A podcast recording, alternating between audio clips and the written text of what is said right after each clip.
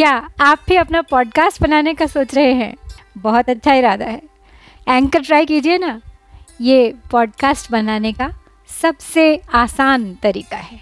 सबसे पहली बात, ये बिल्कुल फ्री है। दूसरी बात, इसमें इतने सारे टूल्स हैं जिससे आप अपने फ़ोन और कंप्यूटर पर रिकॉर्ड और एडिट कर सकते हैं। और तीसरी बात, आप अपने पॉडकास्ट को डिस्ट्रीब्यूट भी कर सकते हैं, जिससे इसे स्पॉटिफाई और दूसरे प्लेटफॉर्म्स पर सुना जा सके। तो देर किस बात की? डाउनलोड कीजिए ये फ्री एंकर ऐप या विज़िट कीजिए एंकर डॉट एफ़ आज ही बनाइए अपना पॉडकास्ट नमस्कार, श्रीमद् वाल्मीकि रामायण अखंड पाठ में हम पढ़ रहे हैं सुंदर कांड और आज है एकादश सर्ग, ग्यारहवा सर्ग सुंदर कांड का। पिछले सर्ग में हमने देखा कि रावण के निजी भवन में पहुँच गए हैं हनुमान। देख रहे हैं किस प्रकार रावण सोता है, किस प्रकार उसकी पत्नियाँ, उसकी अन्य स्त्रियाँ वहाँ पर सुप्तावस्था में उन्हें दिखाई दी। और फिर अचानक हनुमान जी ने देखा मंदोदरी को। और मन में उनके भ्रम हो गया कि हो न हो, यही सीता है। और ये सोचकर हनुमान जी बहुत प्रसन्न हो गए, उछलने कूदने लगे। लेकिन थोड़ी ही देर में जब ऐसा निश्चय हो गया, उन्हें यह एहसास हो गया कि वो सीता नहीं है तो हनुमान जी पुनः अंतपुर में सीता माता की खोज में लग गए। तो चलिए प्रारंभ करते हैं आज का पाठ। अवधूय च ताम बुद्धिम बभुवावस्थितस्तदा। जगाम चापराम चिन्तां सीतां प्रतिमः कपिः न रामेण वियुक्ता सा, स्वप्तुमर्हति भामिनी। न भोक्तुं, नाप्यलङ्कर्तुं, न पानम् उपसेवितुं नान्यं नरमुपस्थातुं, सुराणामपि चेश्वरं। न हि रामसमः कश्चित्, विद्यते त्रिदशेष्वपि। अन्ये अयम् इति निश्चित्य भूयस्तत्र चचारसः, पानभूमौ हरिश्रेष्ठः। सीतासन्दर्शनोत्सुकः क्रीडितेनापराः क्लान्ता, गीतेन च तथा पराः, नृत्येन चापराः क्लान्ताः, पानविप्रहतास्तथा। तो हनुमान जी को जब ये विश्वास हो गया कि ये सीता नहीं हो सकती तो उस विचार को छोड़कर महाकपि हनुमान जी अपनी स्वाभाविक स्थिति में आ गए और वे सीता जी के विषय में अब पुनः चिंता करने लगे कि वो कहाँ होंगी। उन्होंने सोचा, भामिनी सीता श्री रामचंद्र जी से बिछुड़ गई हैं। इस दशा में वे न तो सो सकती हैं, न भोजन कर सकती हैं, न श्रृंगार एवं अलंकार धारण कर सकती हैं। फिर मदिरा पान का सेवन तो किसी प्रकार भी नहीं कर सकती। वे किसी दूसरे पुरुष के पास कदापि नहीं जा सकती। देवताओं में भी कोई ऐसा नहीं है जो श्री रामचंद्र जी की समानता कर सके।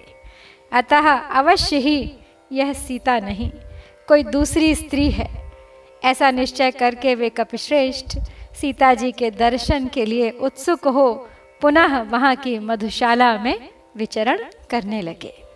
वहाँ पर कोई स्त्रियाँ क्रीड़ा करने से थकी हुई थीं तो कोई गीत गाने से। दूसरी नृत्य करके थक गई थी और कितनी ही स्त्रियाँ अधिक मद्यपान करके अचेत हो रही थी। मुरजेशु, मृदंगेशु, चेलिकासु च संस्थिताः, तथा स्तरणमुखेषु। संविष्टाश्चापराः स्त्रियः अङ्गनानां सहस्रेण भूषितेन विभूषणैः रूपसंलापशीलेन युक्तगीतार्थभाषिणा देशकालाभियुक्तेन युक्तवाक्याभिधायिना। रतिकेन संयुक्ता ददर्श हरियूथपाः। अन्यत्रापि वरस्त्रीणां रूपसंलापशायिनां सहस्रं युवतीनां तु प्रसुप्तं सददर्शः देशकालाभियुक्तं तु युक्तवाक्याभिधायित रता विरत संसुप्तं ददर्श हरियूथपः। तो बहुत सी स्त्रियाँ वहाँ ढोल, मृदंग और चेलिका नामक वाद्यों पर अपने अंगों को टेक कर सो गई थी, तथा दूसरी महिलाएँ अच्छे अच्छे बिछौनों पर सोई हुई थीं।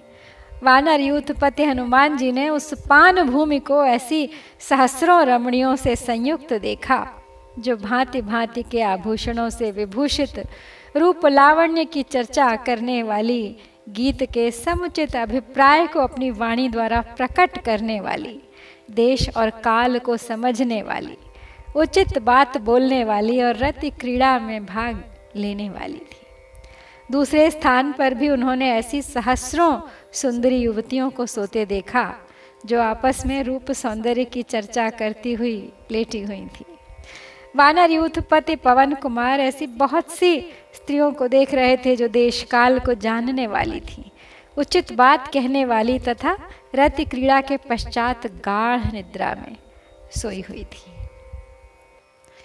तासां मध्ये महाबाहु शुशुभे राक्षसेश्वरः, गोष्ठे महते मुख्यानां, गवां मध्ये यथा वृषः। स राक्षसेन्द्रः, शुशुभे ताभिः परिवृतः स्वयं। करेणुभिर्यथारण्ये परिकीर्णो महाद्वीपः। सर्वकामैरूपेतां च पानभूमिं महात्मनः ददर्श कपिशार्दूलस्तस्य रक्षः पतेर्गृहे। मृगाणां महिषाणां च वराहाणा च भागशः। तत्र न्यस्तानि मांसानि पानभूमौ ददर्श सः रौक्मेषु च विशालेषु भाजनेष्वप्यभक्षितान् ददर्श कपिशार्दूलो मयूरान् कुक्कुटांस्तथा वराहवाध्रीणसकान् दधि सौवर्चलायुतान् शल्यान् मृगमयूरांश हनुमानन्वैक्षत और उन सब के बीच में महाबाहु राक्षस राज रावण विशाल गौशाला में श्रेष्ठ गऊओं के बीच सोए हुए सांड की भांति शोभा पा रहा था। जैसे वन में हाथियों से घिरा हुआ कोई महान गजराज सो रहा हो। उसी प्रकार उस भवन में उन सुंदरियों से घिरा हुआ स्वयं राक्षस राज रावण सुशोभित हो रहा था। उस महाकाय राक्षस राज के भवन में कपिश्रेष्ठ हनुमान ने वह पान भूमि देखी, जो संपूर्ण मनोवांछित भोगों से संपन्न थी। उस मधुशाला में अलग अलग मृगों, भैंसों और सुअरों के मांस रखे गए थे, जिन्हें हनुमान जी ने देखा। वानर सिंह हनुमान ने वहाँ सोने के बड़े बड़े पात्रों में मोर, मुर्गे, सुअर, गेंडा, शाही, हरिण तथा मयूरों के मांस देखे, जो दही और नमक मिलाकर रखे गए थे। वे अभी खाए नहीं गए थे। कृकलान विविधांश्छागान शशकानर्धभक्षितान् महिषाने कशल्यांश्च, मेषांश्च कृतनिष्ठितान्। लेह्यानुच्चावचान् पेयान् भोजान्युच्चावचानि च तथाम्ललवणोत्तम सैर्विविधैरागखाण्डवैः महानूपुर केयुरैर पविद्धैर्महाधनैः पानभाजनविक्षिप्तैः फलैश्च विविधैरपि। कृतपुष्पोपरा भूरधिकां पुष्यति श्रियं तत्र तत्र च विन्यस्तैः शुश्लिष्टशयनासनैः। पानभूमिर्विना वहनिं प्रदीप्तेवोपलक्ष्यते बहुप्रकारैर्विविधैर्वरसंस्कारसंस्कृतैः। मांसै कुशलसंयुक्तैः पानभूमि गतैः पृथक्। दिव्याः प्रसन्नाः विविधाः सुराः कृतसुरापि शर्करासवमाध्विकाः पुष्पासव फलासवाः। वासचूर्णैश्च विविधैर्मृष्टास्तैस्तैः पृथक पृथक। क्रिकल नामक पक्षी भांति भांति के बकरे, खरगोश आधे खाए हुए भैंसे, एक शल्य नामक मत्स्य और भेड़ें, वे सब के सब रांध पकाकर रखे हुए थे। इनके साथ अनेक प्रकार की चटनियाँ भी थीं। भांति भांति के पेय तथा भक्ष्य पदार्थ भी विद्यमान थे। जीभ की शिथिलता दूर करने के लिए खटाई और नमक के साथ भांति भांति के राग और खांडव भी रखे गए थे। राग राग यानी अंगूर और अनार के रस में मिश्री और मधु, यानी शहद मिलाने से जो मधुर रस तैयार होता है, वह पतला हो तो राग कहलाता है और गाढ़ा हो जाए तो खांडव नाम धारण करता है। बहुमूल्य बड़े बड़े नूपुर और बाजूबंद जहाँ तहाँ पड़े हुए थे। मद्यपान के पात्र इधर उधर लुढ़काए हुए थे। भांति भांति के फल भी बिखरे पड़े थे। इन सबसे उपलक्षित होने वाली वह पान भूमि जिसे फूलों से सजाया गया था, अधिक शोभा का पोषण एवं संवर्धन कर रही थी। यत्र तत्र रखी हुई सुदृढ़ शैयाओं और सुंदर स्वर्णमय सिंहासनों से सुशोभित होने वाली वह मधुशाला ऐसी जगमगा रही थी कि बिना आग के ही जलती हुई सी दिखाई देती थी। अच्छी तरह छौंक बघार से तैयार किए गए नाना प्रकार के विविध मांस चतुर रसोइयों द्वारा बनाए गए थे और उस पान भूमि में पृथक पृथक सजाकर रखे गए थे। उनके साथ ही स्वच्छ दिव्य सुराएँ जो कदम आदि वृक्षों से स्वतः उत्पन्न हुई थी और कृत्रिम सुराएँ जिन्हें शराब बनाने वाले लोग तैयार करते हैं, वो भी वहाँ रखी गई थीं।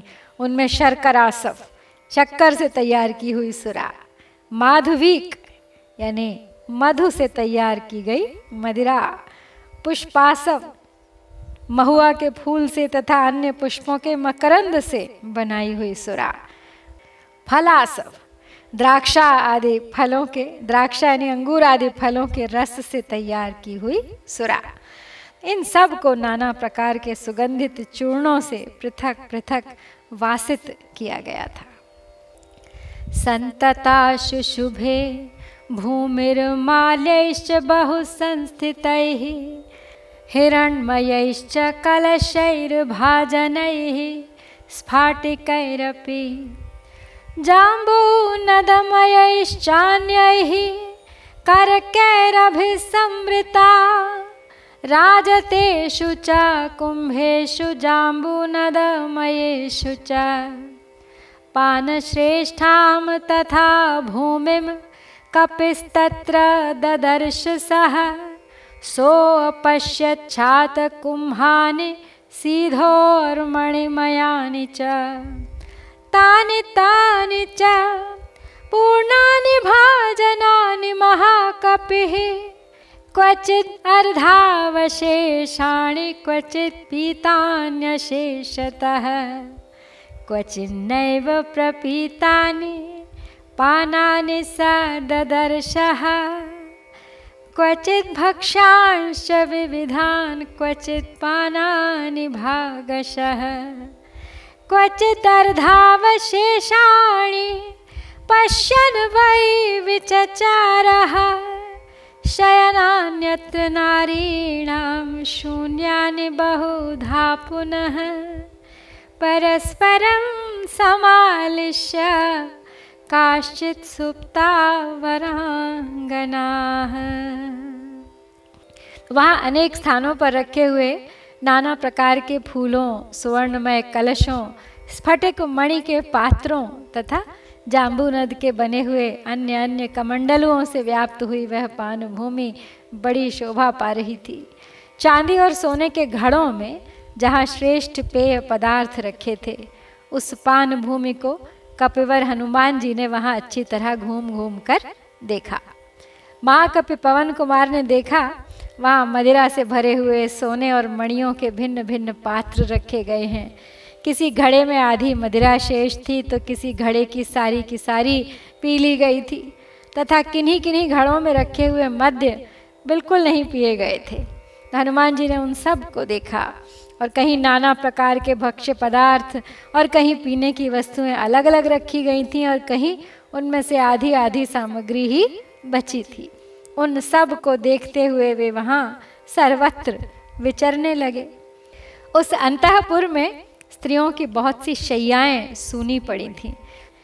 काचिच्च वस्त्रमन्यस्या, अपहृत्योपगुह्य च, उपगम्या बला सुप्ता निद्रा बलपराजिता तासामुच्छ्वासवातेन वस्त्रं माल्यं च गात्रजं, नात्यर्थं स्पन्दते चित्रं, प्राप्य मन्दमिवानिलं चन्दनस्य च शीतस्य, सीधोर्मधुरस्य च, विविधस्य च माल्यस्य। पुष्पस्य विविधस्य च।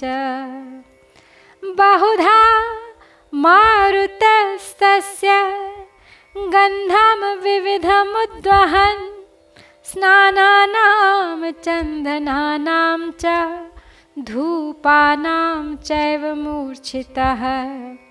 प्रभवौ सुरभिर्गन्धो, विमाने पुष्पके तदा श्यामावदातास्तत्रान्याः काश्चित् कृष्णावराङ्गनाः काश्चित् काञ्चनवर्णाङ्ग्यः प्रमदा राक्षसालये तासां निद्रावशत्वा च मदनेन विमूर्छितम् पद्मिनीनां प्रसुप्तानां रूपम् आसीद्यथैव हि। एवं सर्वं शेषेण रावणान्तपुरं कपिः। ददर्श स महातेजाना ददर्श च जानकी। निद्रा के बल से पराजित हुई कोई स्त्री, किसी दूसरी स्त्री के ही वस्त्र तार उन्हें धारण किए, उसी का आलिंगन करके सो गई थी। उसकी सांस की हवा से उनके शरीर के विविध प्रकार के वस्त्र और पुष्पमाला आदि वस्तुएँ उसी प्रकार धीरे धीरे हिल रही थीं, जैसे धीमी धीमी वायु के चलने से हिला करती हैं। उस समय पुष्पक विमान में शीतल चंदन, मध्य, मधुरस, विविध प्रकार की माला भांति भांति के पुष्प स्नान सामग्री, चंदन और धूप की अनेक प्रकार की गंध का भार वहन करती हुई सुगंधित वायु सब ओर प्रवाहित हो रही थी। उस राक्षस राज के भवन में कोई सांवली, कोई गोरी, कोई काली और कोई सुवर्ण के समान कांति वाली सुंदरी युवतियाँ सो रही थीं।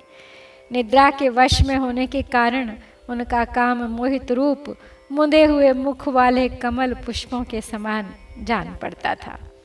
इस प्रकार महातेजस्वी कपिवर हनुमान ने रावण का सारा अंतपुर छान डाला तो भी वहाँ उन्हें जनक नंदिनी सीता का दर्शन नहीं हुआ। निरीक्षमाणश्च ततस्ताः स्त्रियः स महाकपिः जगाम महतीं शङ्कां धर्मसाध्व सशङ्कितः। परदारावरोधस्य प्रसुप्तस्य निरीक्षणम्। इदं खलु ममात्यर्थं धर्मलोपं करिष्यति। न हि मे परदाराणां दृष्टिर्विषयवर्तिनी। अयं चात्र मया दृष्टः परदारपरिग्रहः।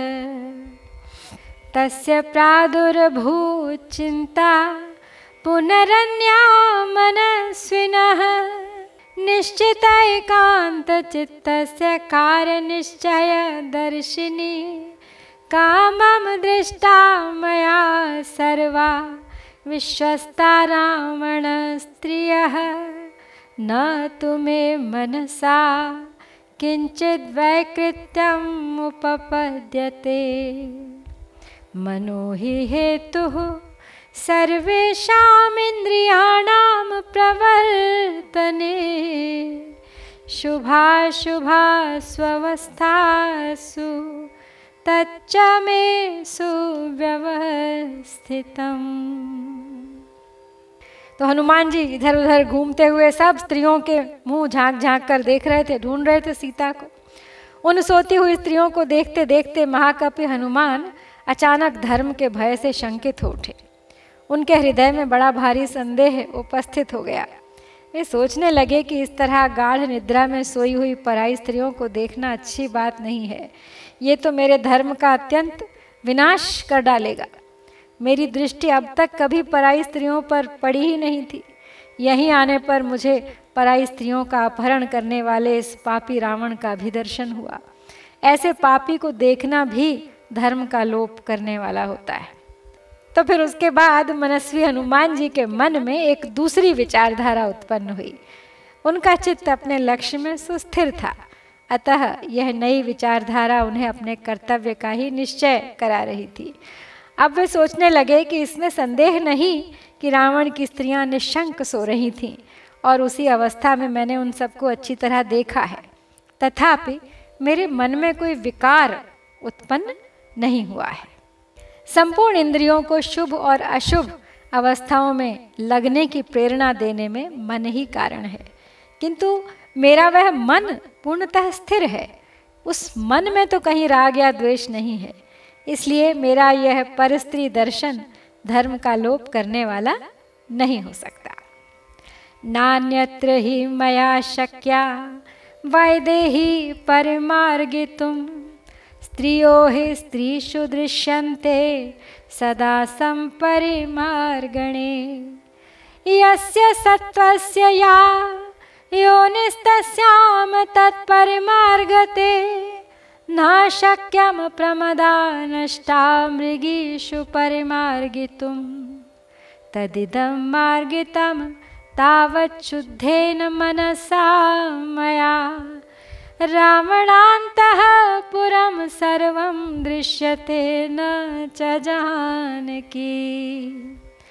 देवगन्धर्वकन्याश्च, नागकन्याश्च वीर्यवान् अवेक्षमाणो हनुमान् नैवापश्यत् जानकीं।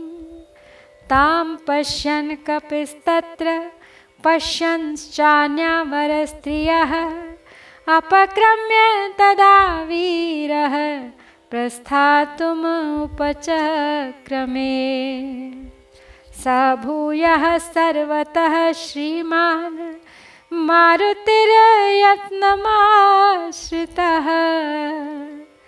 आपान् भूमिमुत्सृज्य तां विचेतुं प्रचक्रमे।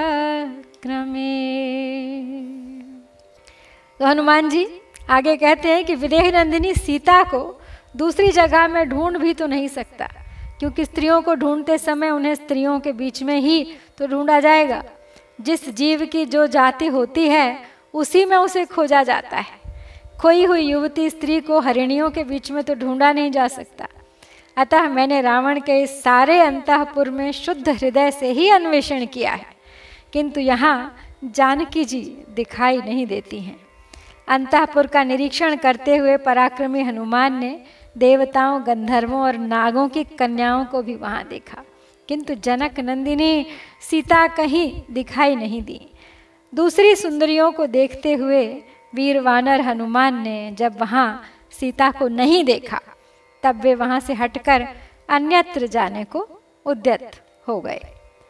फिर तो श्रीमान पवन कुमार ने उस पान भूमि को छोड़कर अन्य सब स्थानों में बड़े यत्न से सीता माँ को खोजना एक बार फिर आरंभ कर दिया। तो इस प्रकार श्री वाल्मीकि निर्मित आर्ष रामायण आदि काव्य के सुंदर कांड में ये ग्यारहवा सर्ग हम यहाँ पर पूर्ण करते हैं। इत्यार्षे श्रीमद् रामायणे वाल्मीकि आदि काव्ये सुंदर कांडे एकादश सर्ग। है ॐ श्री सीतारामचन्द्राभ्यां नमः।